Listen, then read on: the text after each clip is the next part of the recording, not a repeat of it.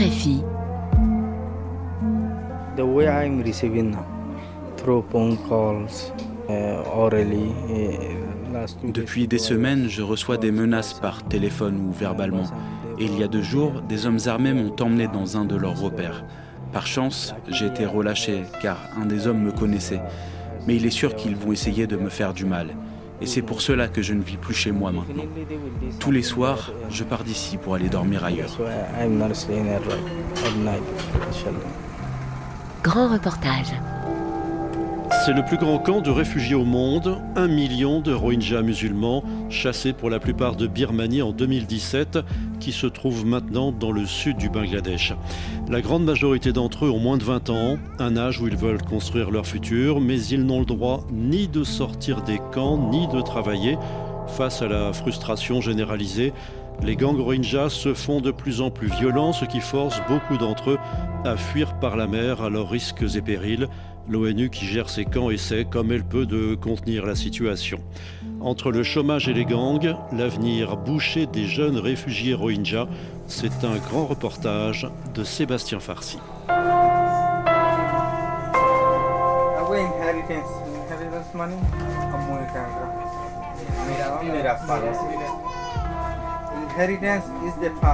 La matinée est fraîche dans le camp de Cox's Bazar et une trentaine d'adolescents Rohingyas se serrent à même le sol sous une petite hutte faite de bambous et de bâches. Ces garçons en chemise blanche écoutent attentivement le jeune professeur qui est debout devant eux, un livre à la main. Anamul Hassan est lui-même un réfugié Rohingya. Il enseigne ici à partir d'un manuel écrit en anglais dont il traduit les termes en birman et en langue Rohingya. Ce matin, il donne un cours de biologie. Aujourd'hui, nous en sommes au chapitre sur la reproduction humaine et nous parlons donc du cycle menstruel, de l'allaitement, de la santé maternelle et du développement de l'embryon dans l'utérus. Pourquoi vous avez choisi ce, ce sujet? C'est important que ces enfants aient ces connaissances sur le corps humain, pour leur vie quotidienne, mais aussi pour leur futur. Dans un camp de réfugiés, nous n'avons pas d'éducation formelle, mais nous voulons tous retourner sur notre terre d'origine, la Birmanie, donc nous suivons le programme birman. Comme cela, si nous sommes rapatriés, nous pourrons continuer nos études.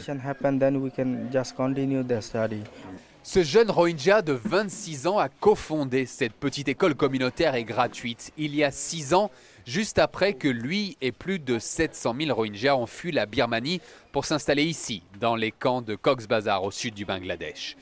Six jeunes professeurs bénévoles en tout enseignent aujourd'hui les cours de secondaire pour une centaine d'enfants âgés de quatorze à dix-huit ans. Ces jeunes professeurs veulent ainsi compléter la formation de leurs cadets qui n'ont souvent reçu que des cours basiques par les agences de l'ONU. Mais pour cela, encore faut-il trouver les livres pour enseigner. C'est ce qu'explique Kairoula, l'un des professeurs. Nous n'avons pas pu emporter de livres de Birmanie et nous ne pouvons pas en recevoir non plus. Donc nous les trouvons sur Google et sur des chaînes de la messagerie Telegram. Nous les téléchargeons en format P D F et nous les imprimons pour faire des livres.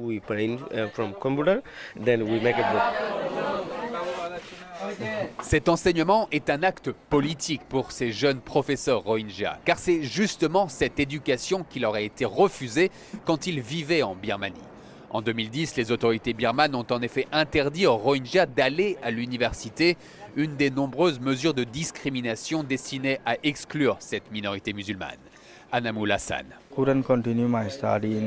J'ai obtenu mon baccalauréat en deux mille quatorze, mais je n'ai pas eu le droit de poursuivre mes études à l'université de Sitwe, simplement parce que j'étais Rohingya. Le gouvernement a pu nous manipuler car nous n'avons pas eu accès à l'éducation et nous ne comprenions pas la politique. C'est pour cela que nous avons été chassés dans ces camps aujourd'hui. L'éducation aidera ces jeunes à mieux comprendre la politique et leur futur sera différent s'ils étudient davantage. Ces jeunes sont en classe de huitième niveau, équivalent à la quatrième française, et ils sont avides d'apprendre.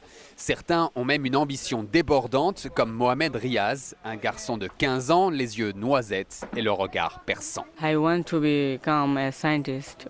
When I am young, Je veux devenir un scientifique. Quand j'étais plus jeune, je me demandais toujours comment un avion pouvait voler alors que c'est fait en fer. Je veux donc construire des avions et des voitures. Et c'est pour cela que je me concentre sur les matières scientifiques. Je sais que cela sera difficile d'y arriver, car nous sommes un peuple sans pays et que nous ne pouvons pas aller à l'université. Mais c'est mon ambition et je ne l'abandonnerai pas.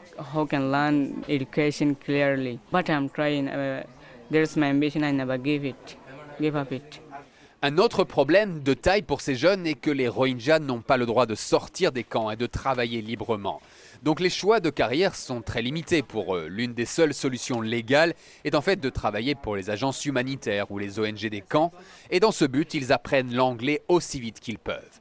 Oui, mais pour étudier, il faut avoir l'esprit au calme. Or, c'est loin d'être le cas pour ces adolescents, car les gangs rôdent et l'insécurité grandit dans les camps.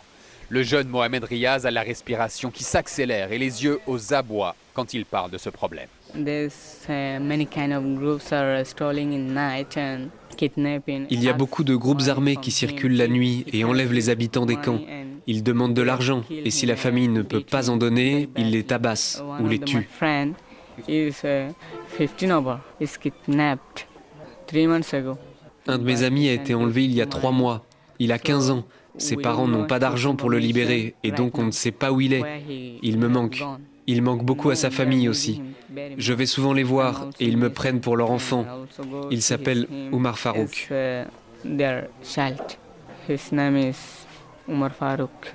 Et comment est-ce que tu te sens dans, dans tout ça ? Quand je suis à la maison le soir, j'ai toujours peur qu'on vienne m'enlever. Je ne récite donc pas mes leçons à voix haute la nuit, de peur que ces terroristes m'entendent.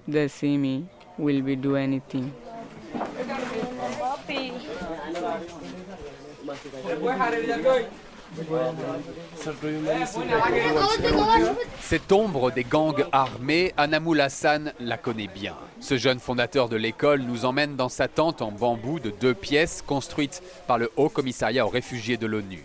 À l'écart des regards, il nous décrit son angoisse quotidienne.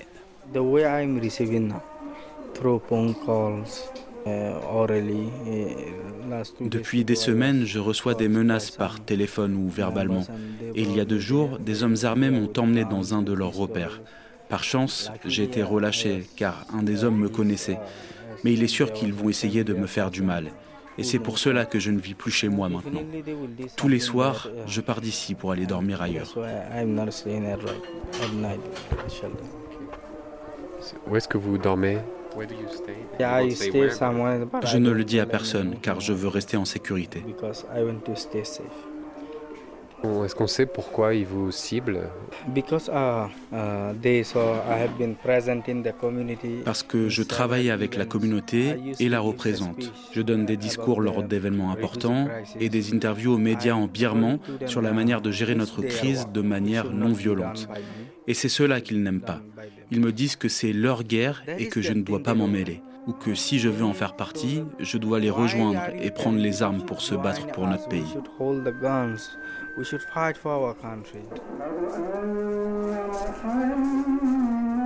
Plusieurs gangs opèrent dans les camps. Le plus important s'appelle l'Armée pour le secours des Rohingyas de l'Arakan ou ARSA.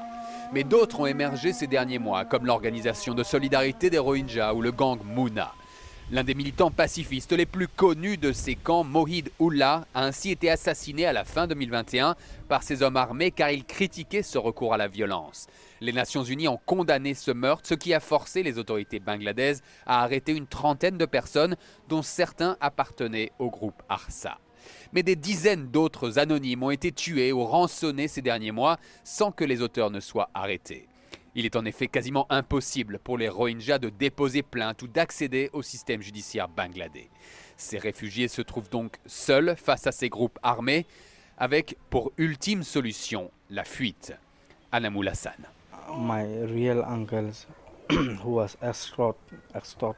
Mon oncle est parti avec sa famille car il ne pouvait plus vivre sous la menace d'extorsion. Il a été enlevé deux fois. La première fois, il a dû payer douze mille euros. La deuxième fois, quatre mille euros. Il a dû vendre tous ses bijoux en or qui lui restaient. Il n'avait plus rien. et il savait que la fois suivante, les gangs le tueraient. Il a donc fui et il est retourné en Birmanie. Imaginez, après tout ce qui est arrivé, il vit dans ce pays qui l'a chassé, sans papier ni protection. Mais il est plus en sécurité que dans les camps. En tout, sept personnes de ma famille sont reparties là-bas. Comment est-ce qu'ils se portent maintenant en Birmanie? Ils ne vivent pas dans notre région d'origine de l'Arakan, car il y a des attaques quotidiennes contre les Rohingyas. Donc ils paient des fonctionnaires pour arriver jusqu'à Rangoon, et là, ils arrivent à se fondre dans la foule, car ils parlent birman. Mais ils n'ont pas de papier d'identité. Ils ont des papiers pour vivre en Arakan, mais pas à Rangoon. Mais quand ce document expire, alors ils doivent faire très attention. Et qu'est-ce que vous pensez faire maintenant que vous êtes ciblé? Vous pensez à rentrer? Je ne peux pas me le permettre. C'est bien au-dessus de mes moyens. Le prix pour le trajet d'ici jusqu'à Rangoon a doublé en un an. C'est près de six mille euros maintenant. J'ai donc fait une demande pour une émigration dans un autre pays, mais je n'ai pas reçu de réponse du H C R.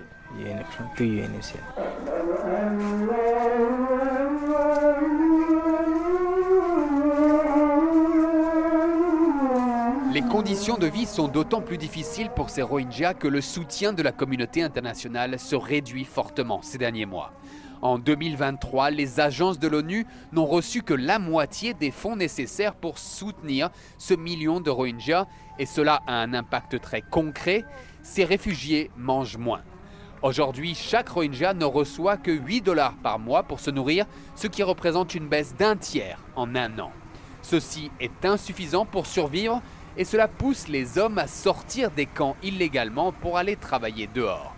C'est ce que fait tous les jours ce jeune homme frêle de vingt-trois ans dont nous tairons le nom pour le protéger. Je dois sortir par des chemins cachés pour ne pas être attrapé par la police. Et je fais différents travaux. Je récolte le riz, je travaille sur les chantiers de construction où je porte des marchandises. C'est difficile car comme nous faisons cela illégalement, les Bangladais en profitent. Parfois je travaille dix jours et ils ne me paient que pour cinq, mais je ne peux rien réclamer. Cet homme arrive ainsi à gagner environ soixante euros par mois qui viennent s'ajouter au crédit d'alimentation fourni par l'ONU. Mais même ainsi, ce père de quatre enfants arrive à peine à nourrir sa famille. L'année dernière, j'ai acheté trois bouteilles d'huile par le rationnement. Cette année, je n'en ai qu'une. Ce mois-ci, j'ai acheté des piments, donc je n'ai pas pu prendre d'ail. Si je prends de l'ail, je dois réduire le riz. De manière générale, nous mangeons moins. Seulement du riz, des lentilles, des épinards et du poisson séché avec du sel. La viande, c'est une fois par an seulement. Et comme nous ne pouvons pas acheter de lait, ma femme allait les enfants pendant plus de deux ans. Ces carences alimentaires ont des conséquences sanitaires également. Et les docteurs de Médecins sans frontières le remarquent tous les jours.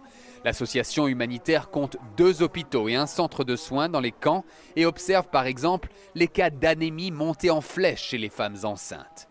La baisse des aides internationales réduit aussi le nombre de centres de soins dans les camps ou l'accès à l'eau potable, et tout cela entraîne le développement d'épidémies.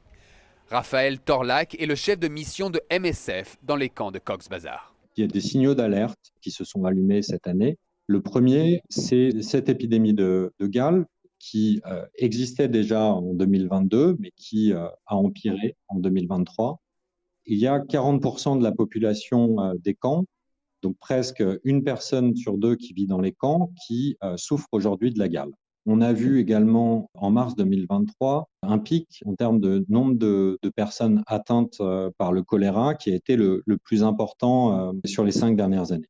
Et ça, ça dit clairement quelque chose sur l'insuffisance de l'accès euh, au traitement contre la gale, mais si, ça dit aussi quelque chose sur euh, les conditions de vie dans les camps, par exemple les, les conditions d'accès à l'eau. Insécurité, carence alimentaire et manque de perspective, les conditions de vie dans les camps deviennent de plus en plus précaires pour ce million de réfugiés et la situation devient explosive. Surtout que la population est jeune, très jeune.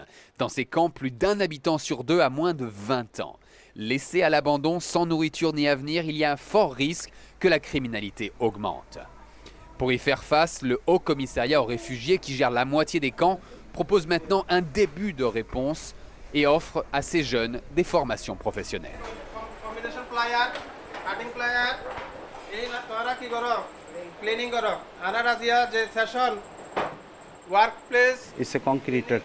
Ici, c'est la formation pour devenir maçon bétonnier.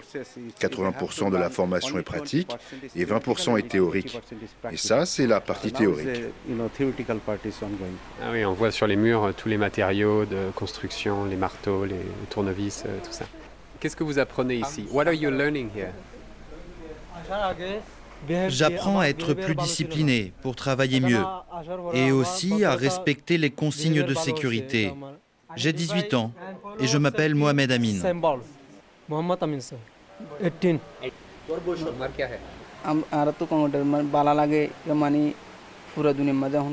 Moi, j'ai vingt et un ans et j'ai appris qu'il y avait besoin de beaucoup de bétonniers dans le camp et même à l'étranger.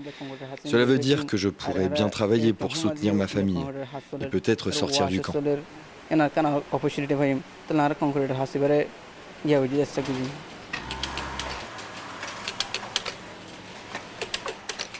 Cela fait un peu plus d'un an que ces formations ont commencé et le but est de former huit mille jeunes d'ici à la fin deux mille vingt-quatre dans dix métiers différents en forte demande à l'intérieur des camps, comme électricien, plombier, boulanger ou couturier.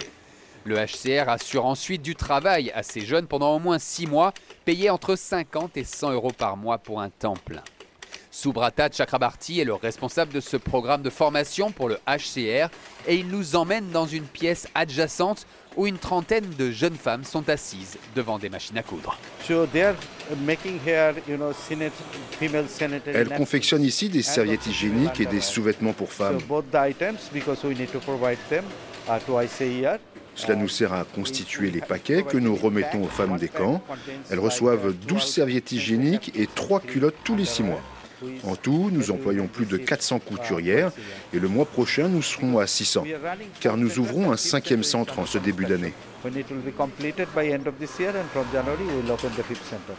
Ces femmes voilées de foulards noirs qui recouvrent leur visage trouvent ici un moyen de s'extirper pour quelques heures du milieu conservateur de la société rohingya et certaines, comme Mizan Ara, deviennent même les piliers économiques de leur foyer.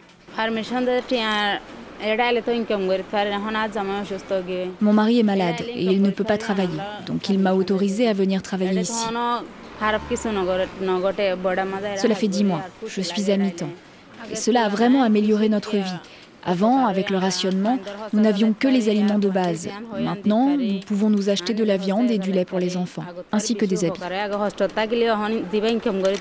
Ces emplois offrent donc un répit à ces Rohingyas, mais les salaires restent très faibles et ils ne peuvent travailler qu'à l'intérieur des camps qui constituent depuis des années pour eux une prison à ciel ouvert.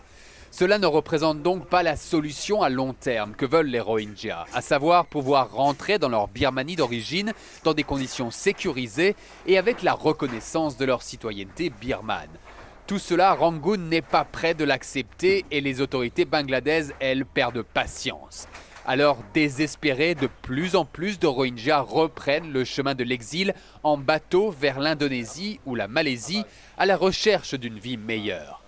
Un chemin périlleux toutefois, trois mille quatre cents d'entre eux sont déjà partis l'année dernière et près de quatre cents sont morts ou ont disparu en route, soit la mortalité la plus élevée depuis dix ans. Entre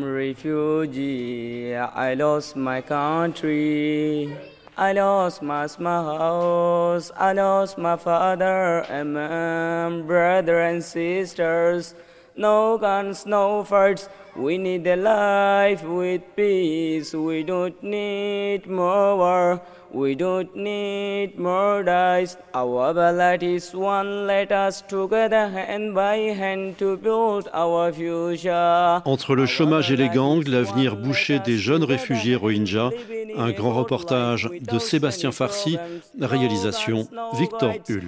We need a life with peace, we don't need more war, we don't need more dice. Thank you so much.